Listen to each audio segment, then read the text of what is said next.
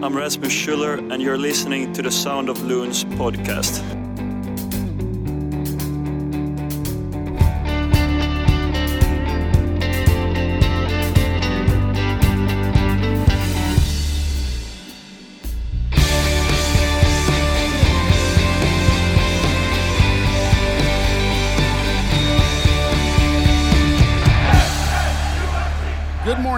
Afternoon, or evening, depending on when this finds you. Welcome to the Sound of the Loons podcast. I'm Steve McPherson, and I'm here with Cal Williams. Cal, Minnesota United is not only in the playoffs, but hosting the Los Angeles Galaxy in the first ever home playoff game at Allianz Field.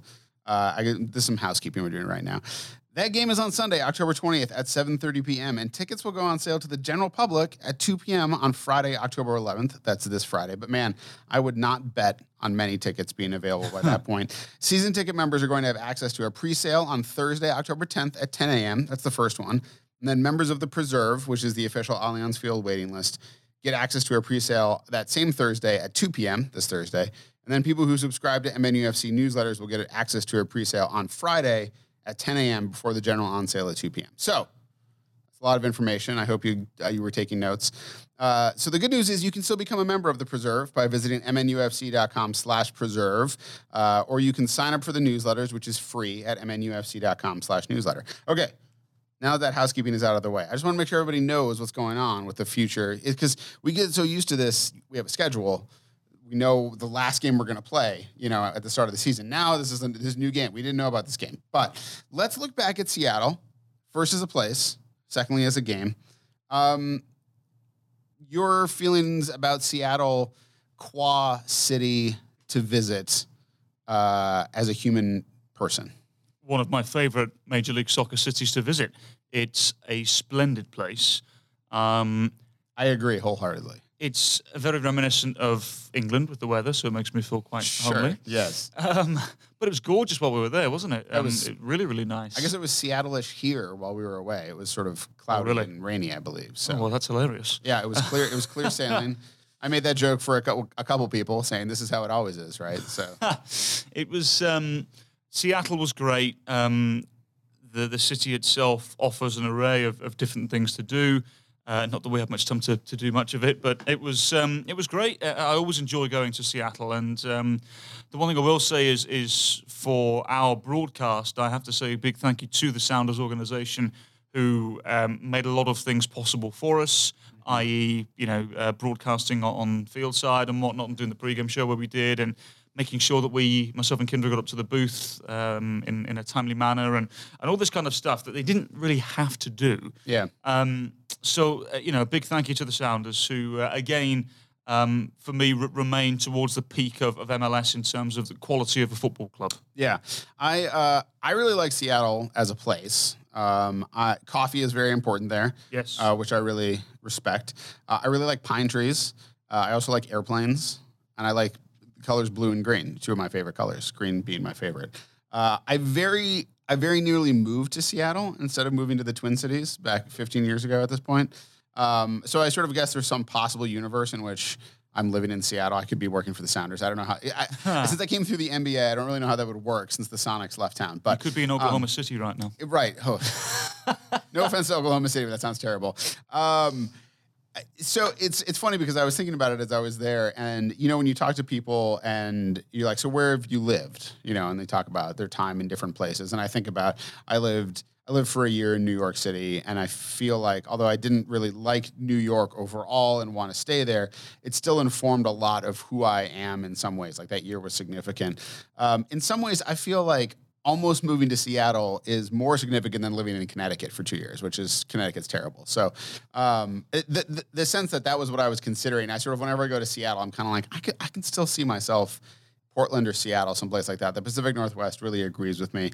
Um, so I I had a little time. Uh, I came in with the team, uh, and uh, I was going to. I was planning to go to training, uh, but then it was a little crowded, and I was like, I'm, I, I had set up some interviews with players after training. I was like, I don't really need to go to the actual training. So instead, I hung out, which was nice. I went to the Pike Place Market, which I know is a tourist trap at this point, but uh, it's still really fun. The produce is incredible in the Pacific Northwest. Uh, just vegetables and mushrooms and all kinds of crazy stuff. Uh, I went to the Museum of Pop Culture, uh, which is near the Space Needle, and went to the Pearl Jam exhibit, which was a real sort of you know mecca moment for me as someone who Pearl Jam was very significant for me because it's sort of that was the first stuff I learned on guitar back in the day, um, and it was crazy. It's funny to see some of that stuff that is like a physical object, uh, not even just the Pearl Jam stuff, but I was I was struck by there was a, a Jimi Hendrix exhibit, and there's you know a guitar in a glass case, like a white Stratocaster, and it's like uh, Jimi Hendrix played this guitar at Woodstock. Like this is what he played the the Star Spangled Banner on. And I'm a guitarist, and I have guitars, and they have associations for me. And I look at my guitars, and I, I, I see dings where this guitar fell, or I know why this little chip is out of it, or it's discolored this way, or things like that. It has a sort of wear to it. Seeing the physical objects that people like Jimi Hendrix or or you know other musicians like that, like this is what they worked on. It, it was kind of kind of oddly resonant for me. I really I really enjoyed it. So I, rec- I hear- heartily recommend the Museum of Pop Culture to anybody. Hmm. Okay. Well, next time I go to Seattle, if we have time, It's a short walk. It's just it, you follow the monorail. Like if you walk, we were near, we were on Pine Street. You walk up Pine Street. There's a monorail. You just follow it all the way to the end. So, um, had some good food.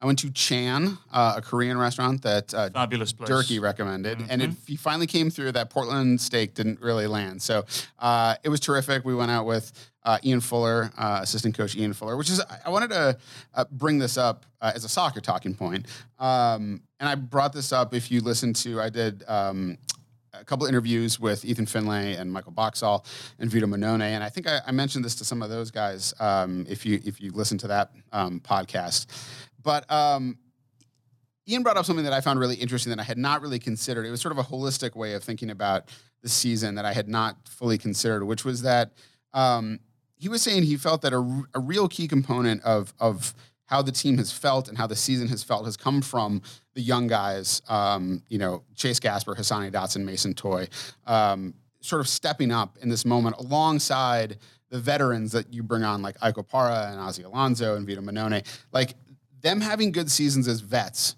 leading the team and sort of setting the tone, coupled with the young guys coming in and learning how to do it and then stepping up. You sort of need both of those things at the same time in order for Minnesota United to have. I'm not going to say success, but I'm going to say the kind of season they have now. Like I think about, imagine if if you didn't have guys like those young guys who stepped up into spots where they needed to play when you know when there was a need for it, and then done really well and been willing to do that. You have a team of veterans who are doing a good job, but are older and you know need rest, or they some of them have achieved you know like they're, they're going on international duty and things like that. It sort of messes that up. On the flip side, if you don't have those veteran guys, and even if you have good players coming out of the draft who are young and they're doing well, they're maybe not ha- they they maybe have too much on their shoulders, or they don't have enough guidance for it. And I sort of like that what Ian was sort of saying about that's sort of the whole shape of the team is this combination of having these veterans who are responsible and leaders and also still playing well, but then also these young guys who are stepping into those roles when when they're needed. And I thought that was thought that was kind of a beautiful way of putting it.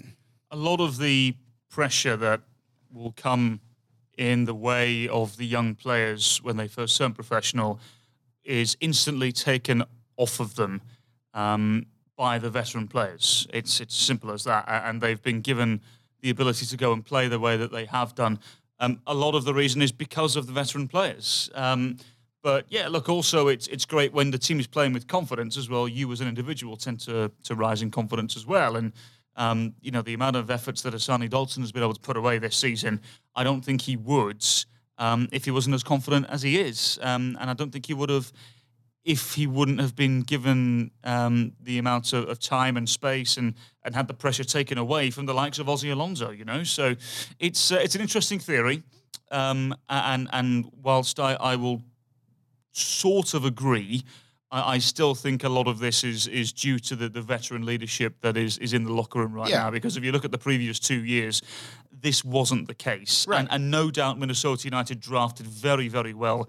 Uh, probably, in my opinion, won the draft if you look at how it's panned out. Sure. Um, and then accompanied by the emergence of, of Mason Toye this season as well. Um, it, it's been a very good year for the young players, but I, I am uh, going to remain firm in my stance and, and say, um, whilst I think they all have fledging careers ahead of them, I don't think this happens if Minnesota didn't acquire the veterans that they did. Right. I absolutely agree. I think that the the Now, I think it, it's to sort of separate the the success of the team from the the character of the team in some ways. That like there's there's these things are tightly linked, but the Venn diagram is not a complete overlap here. That I think that the most success is this combination we have right now. Second most success would be getting a bunch of good veterans, even if the draft didn't pan out. You know, the, I think the toughest situation would be if we had not gotten any of these these veterans who have who've become team leaders, and we were just relying on those guys from the draft, right?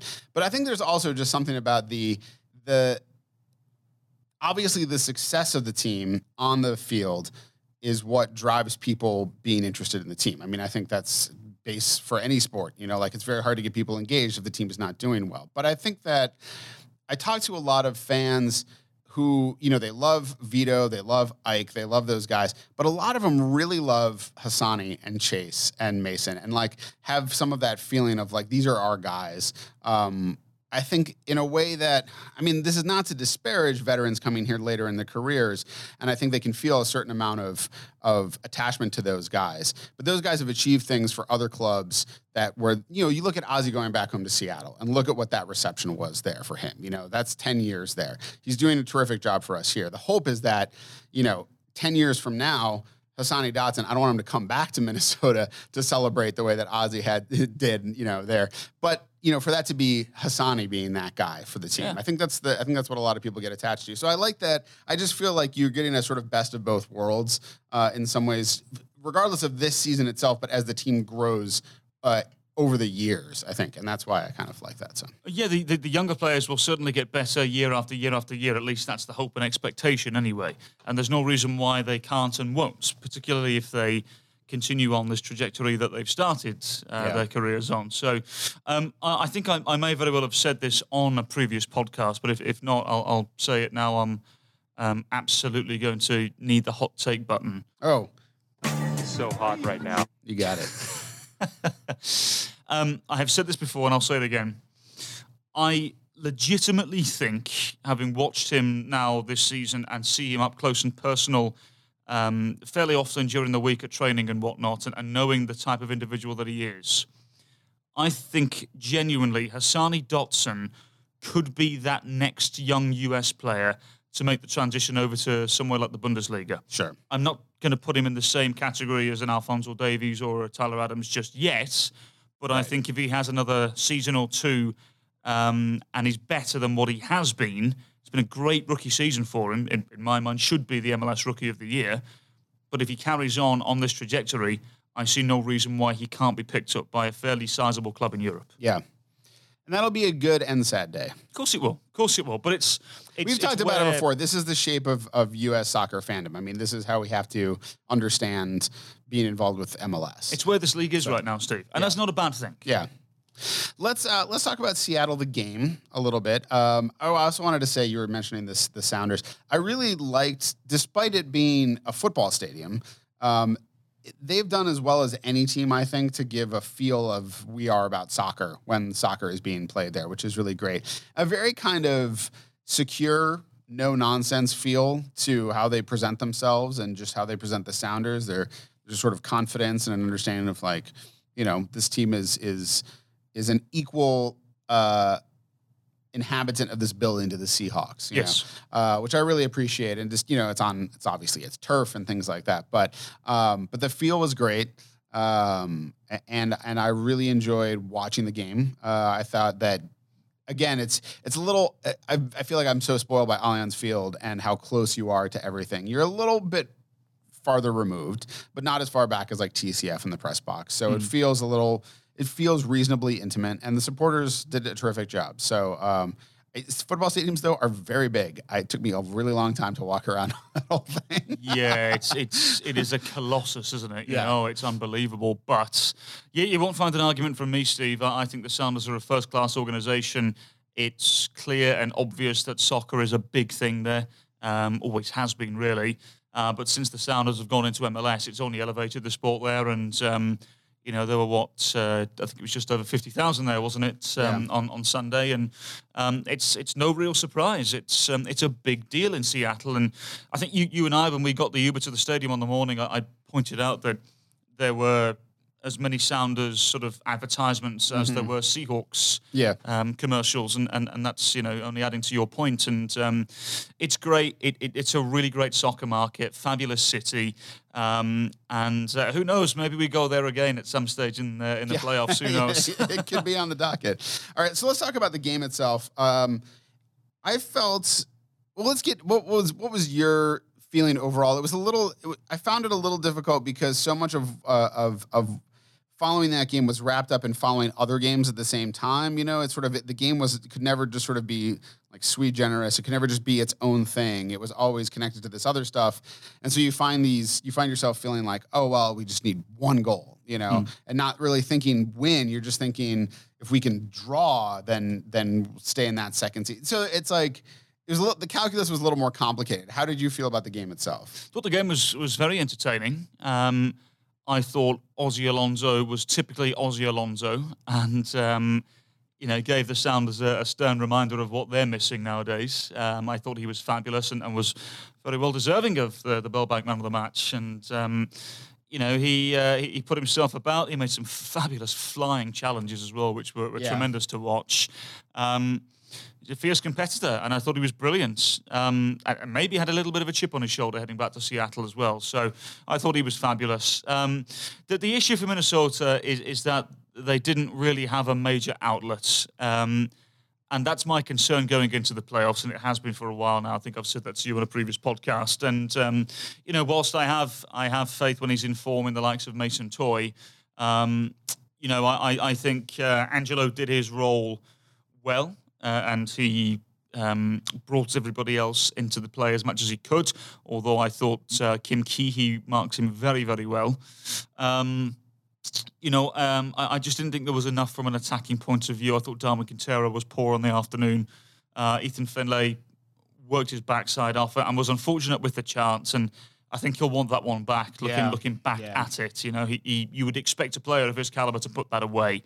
Um, but look, going to to the goal, um, I, I didn't think it was great for Minnesota. I think they needed to to to push out quicker. Um, you know, uh, I think it was Opara who was the closest to Joevin Jones. I, I think Ike will be disappointed when he looks back and um, perhaps should have charged down a little quicker and, and gotten tighter to Joevin Jones. Great ball in from Jones. Yeah, Really, yeah, really stupendous delivery. Um, but because Ike uh, has been dragged out um, and he's he's charging down uh, Joevin Jones, uh, it's almost like that there was um, a body less in the back line and. And if you go back and look at it, you know, Roman Metanier has two players either side of him. Really, if, if Ike is in position, I don't think Roman Torres has that room at the far post, you know? Sure. Now, that's not solely on Ike because somebody else needs to identify that there's almost four against three in the back there. So somebody has to drop, whether it is Ozzy or Jan or Hassani or somebody like that. Somebody has to drop and help out. Um, and to leave a man as open as Roman Torres was is, is criminal in, in my uh, opinion. And um, you know, as I said, the Sounders um, I, I thought gave a good account of themselves. Um, but the the ball in was was splendid, and, and Roman Torres, um, you know, did well to make the run, and, and you're not going to miss from that sort of angle. Yeah. Um, yeah, I sort of felt it- felt a little bit like it felt reminiscent of some other MNUFC losses this season. Um, I don't want to go so far as to say it's I don't think it's really a pattern, but I think I think it's just a thing that it's actually a sign in some ways of of I don't want to say it's a sign of like a good team, but it's a sign of a team that has a certain identity because I think that um, it it sort of felt like Minnesota United didn't quite get off on the right foot uh, to begin with. Uh, came into the locker room and and and got better, and then as the subs came in, sort of got their way into the game, but then just couldn't quite get over the hump. And I feel like we've seen that a couple times, like where there's. And this is sort of, in, in some ways, this is inherent in the nature of soccer, right? Like you show your cards at the beginning of the game. You're like, uh, this is this is our formation. This is we've got out there. Each team just throws it down, and you hope that you've made the right choice. Like if you think about the the three five two or five three two against LAFC, that was the right choice. You played the correct hand that game. This might have been one of those situations that was a little more like you know the cup final against Atlanta United, where you you this was again the the four three three, which I have to mention again. Um, you you say this is what we're going to go with, and then it just doesn't seem to quite be doing what you need. Um, and some of that is on on individual players. I would agree agree about Darwin Quintero. I don't know how much of that is. Obviously, we've seen his form go up and down dramatically. It's been a very up and down season. He's also playing out on the left wing, and that's not really where he likes to sort of set up. He we obviously saw him. He's given a free reign most of the time to move around the pitch, but again, his position is out on the left wing in that in that formation. So, um, and then I went to a four-four-two basically Essentially, yeah. with with Toye and Angelo up top, which was interesting. I don't feel like we haven't seen that. We haven't really seen that look so far this season. No, we haven't really. We, we've seen it, a sort of close version of it, but not not to this um, not to this standard where the the two centre forwards are essentially alongside each other. Yeah. Um, which I was I'm interested in. I mean, the idea we tend to talk a lot about Angelo and Mason as being oppositional forces and delivering different things. And you know, what do you want up top? Do you want that that sort of big guy who's going to hold up the play and let guys move in around him and distribute it, or do you want a guy who's fast who can make those runs in behind? You sort of get both of them when you have those two up top. You do, and, when you don't have a number ten on the field, it's probably the most sensible formation to play. Now, obviously, taking Darwin meant that we didn't, so um, I, I thought it was good. It, you know, another centre forward on the field is obviously a sign of intent, and, and Minnesota needed to go and try and get something. So. Um, you also need an element of solidity in the centre of midfield, and I think that that was still there uh, despite Gregus leaving the field. I thought Hassani and, and Ozzy Alonso did very well. Um, but uh, look, I mean, it, it was it was a decent performance, but but the as I said, the, the main issue for me was that there was a, a lack um, of of a major outlet, and and as I said. Uh, I, I am assuming they're going to try and address that in the off season. Yeah. Um, they they need a centre forwards that can not only hold the ball up but could also press as well. Uh, Minnesota haven't had that yet. If you look at the centre forwards that Minnesota have had in MLS, um, Ramirez didn't do that.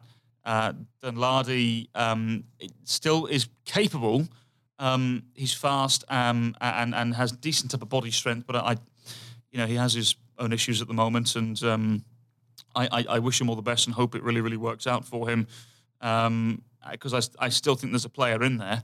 Um, and then you've got you know Angelo and, and Mason who, who who share the the roles that I've just mentioned, and they're, but they're missing the other one. So Yeah. um, you know it, it, it's going to be interesting to see what they do in the off season. But if they can go and find somebody who can do um, both of what I've I've just mentioned, it'll cost them money, no doubt, because clubs don't want to get rid of a player like that. Yes, and as Adrian always says, that's why they make get the most money. is they- Exactly, exactly. Scoring goals is the toughest thing. So. Yeah, but look, having said that, I, I think um, you know moving forwards, I, I I think um, Mason is somebody who, when he toes the line and makes the right run, is is very very dangerous. Yeah. Um, and and I, I am intrigued to see what what he does uh, in a couple of weeks against LA Galaxy. Um, but uh, look, I mean, there's no doubt Minnesota have options and they have um, dangerous pieces up front. Um, but I think we all know now in the off season they've got to go and get somebody who is supreme uh, in that position. Yeah, what they what they really need right now, they're relying on one of those guys, you know, going forward into the playoffs. You need to hope that Darwin or Mason or Angelo primarily. Um, obviously getting getting more scoring punch out of Ethan Finlay or Kevin Molino would be welcome. But one of those three guys has to hit what has been, as Adrian has called, a purple patch. And uh, you know, and you don't know. It's two weeks, right? You've got a fairly decent layoff. Guys go away for international duty. Um, other guys are going to regen. Guys are going to get some time in. There'll be some more training. It's just hard to know. It could be. It could be that day on the day. You know, like Angelo has a day like he had. You know, when he scored a hat trick in in the uh, Open Cup, right? Is that the Open Cup? Or Um, is that a hat trick in the Open Cup? no? Was it a no? Was it an exhibition? It was Pachuca. I don't know what I'm talking. Are we talking about Darwin scoring a hat trick? No, Angelo had a Oh, hat sorry, I trick. thought you said Darwin. No, sorry, I said Angelo. Uh, he scored um, a hat trick against uh, New Mexico. you Against New meant. Mexico, Yes, yes. no, I was okay, thinking. Darwin. About Yeah, no, no, no, no, no, no, no, no. Yes, no. Darwin had a hat trick against Toronto. That was a long time. Yes, ago. that was a. but one of those guys, you know, like having that kind of game, Mason having a game like he had against LAFC, or, or sort of his coming out game against Montreal, like one of those, you, that you, you're hoping for that, but you can't exactly rely on it at this point. So, no, no, you can't. so let's talk about playoffs. Let's move into talking about this playoffs. Um, facing the LA Galaxy. Let's talk a little bit about the Galaxy, uh, who lost, you know, two games going into the playoffs. Um, to my mind, they they must have one of the highest ceilings and lowest floors of any team that's still playing. Um, the Galaxy, when they're tremendously dangerous, are incredibly dangerous. When they're not playing well, the, it's just Swiss cheese back there, and they're not getting anything. So, uh, I mean, obviously, season long, that is an up and down trend. It's very tough to find yourself doubting. I it's hard to doubt the Galaxy's resolve in a playoff game. We have not seen playoffs Zlatan yet in the MLS. No, we haven't. Um, that's a very good point. I hadn't thought of that. Um, we, we have seen a big time Zlatan Ibrahimovic over the course of his career, and this will be the first real chance that we have to, to see it. Um, look, the Galaxy are, are greatly improved from from what they were um, in uh, in 2018.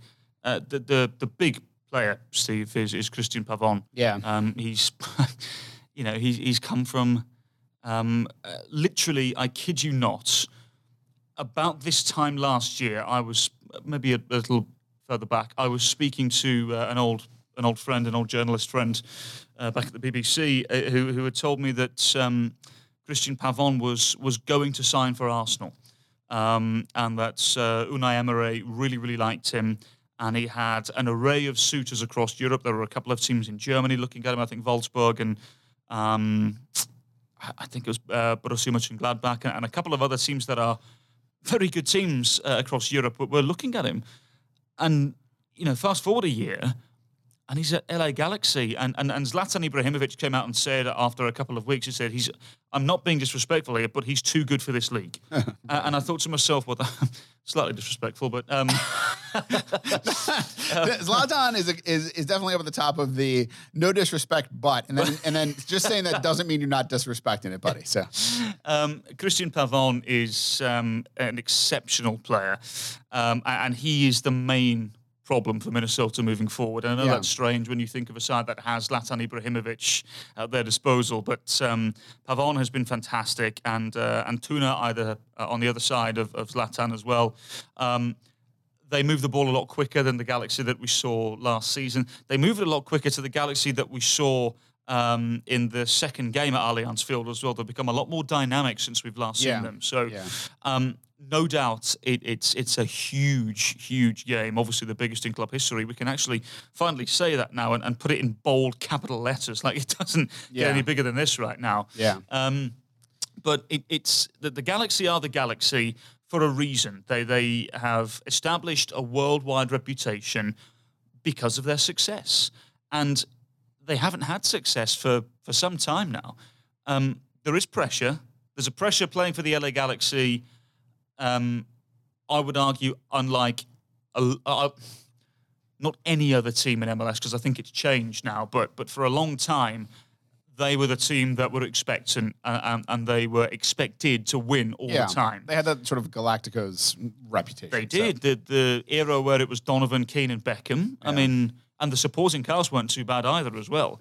Um, so the Galaxy. Um, I've said this before, uh, and I, it's probably not a good comparison now because of where Manchester United are. But I've always seen them as sort of like the Manchester United of of Sure. MLS in terms Yeah. of uh, global um, significance. People know who they are, and by no means am I uh, putting them alongside Manchester United. But I, I'm, my point is, is that they for a long time have been seen as the biggest club and the super club in Major League Soccer. Yeah. Now I think that that may very well have changed recently with the the birth of the likes of Atlanta United. Um, New York City FC, I think LAFC have given them a run for their money as well. Yeah. Um, but there is still a real expectation from LA Galaxy, who still sign superstar players. Yeah. Um, and and you only have to look at the roster. I've, I've already mentioned a couple of them already. So um, when you have those types of star players in your team, there is always that expectation. Um, and uh, it, this is going to be interesting, Steve, because it's almost going to be like again Minnesota against the world because everybody, I know every MLS fan will fancy LA Galaxy simply because of, of uh, many reasons. A couple of them I've just mentioned, the players that they have. But also, I think everybody will want to see that LA derby in the next round. right. Uh, and I completely understand why they have said that. But w- what I've learned during my time here is that Minnesotans don't accept things like that. That's that's not the way they like to do things. And um, a lot of Minnesotans almost operate with, with with a chip on their shoulder. And I think a lot of Minnesotans now will will say, right, well, this this is our time. You know, don't just immediately dismiss us. Yeah. that's not going to go down very well in these parts. Yeah. So I wonder if that'll that'll help from a, a motivational point of view, and not that the players will need any motivating, but I do wonder if that'll help as well. I- and I hope that. I hope that the club and, and this market as a whole is able to deliver that message Mm-hmm. uh, in terms of this. This is our time now. Um, we, we, we can silence the doubters. Yeah. We can say shush. We Yes. can we can move forwards. This is us.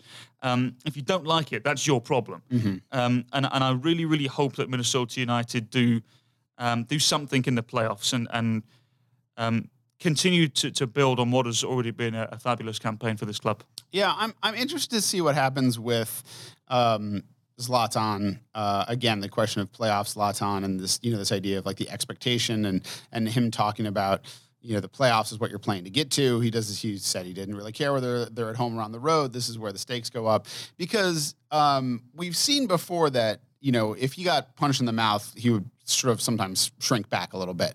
Um, he would fall back into the the midfield a little more and play a little more of the sort of distributor role. Like he would just look for other players, then he would make a run in. But it, you know, he would if you if you give him that shot in the mouth, like it, it would it would it would quiet him down a little bit on the pitch. I don't know if that works as well in the playoffs. Like when he when he wants this. And again with Pavon, um, we Pavon was not with the team the last time that Minnesota United faced faced uh, LA Galaxy. So and Pavon has looked terrific. I mean, I think as you were saying it, I said this in my head. I don't know if it's I don't know if it's right, but it sounds good, and so I'm going to say it, which is that I think that uh, Zlatan is a problem. Pavon causes problems. Uh, I think that you know, like Zlatan in moments, like if he wants to get in and get his head on a, on a ball, it's going to go in, but he's n- he's not going to derange your backline with passing most of the time. This is what Pavon is there to do, and to create chances like that. So. Um, I don't know. What did you think? That was it's like one of those things. I said the sentence. I was like, ah, it sounds good. Well, it sounded convincing, yeah. Yeah, thanks. Um, well, the, the other player who I think we should um, not dismiss either as well is is Jonathan Dos Santos, Yeah. who has been great this year. Hold up. just just fabulous. And and again, as we have said many many a time on this podcast, the holding midfielders don't get anywhere near the attention they deserve. And and he's been great. I think Joe Corona coming in has actually been quite good as well. Uh, I didn't think he would be as, as effective, but he's he's also done very well. Uh, Lletget is very effective with the Yeah. uh, the late runs from the centre of midfield as well. Um, and look, I think I think the other one as well is, is the the new two central defenders. Polenta, I think, had a bit of a rough start to his life in MLS, but he got going in the Yeah, end. absolutely. Um, and uh, Gonzalez uh, coming back from from Italy.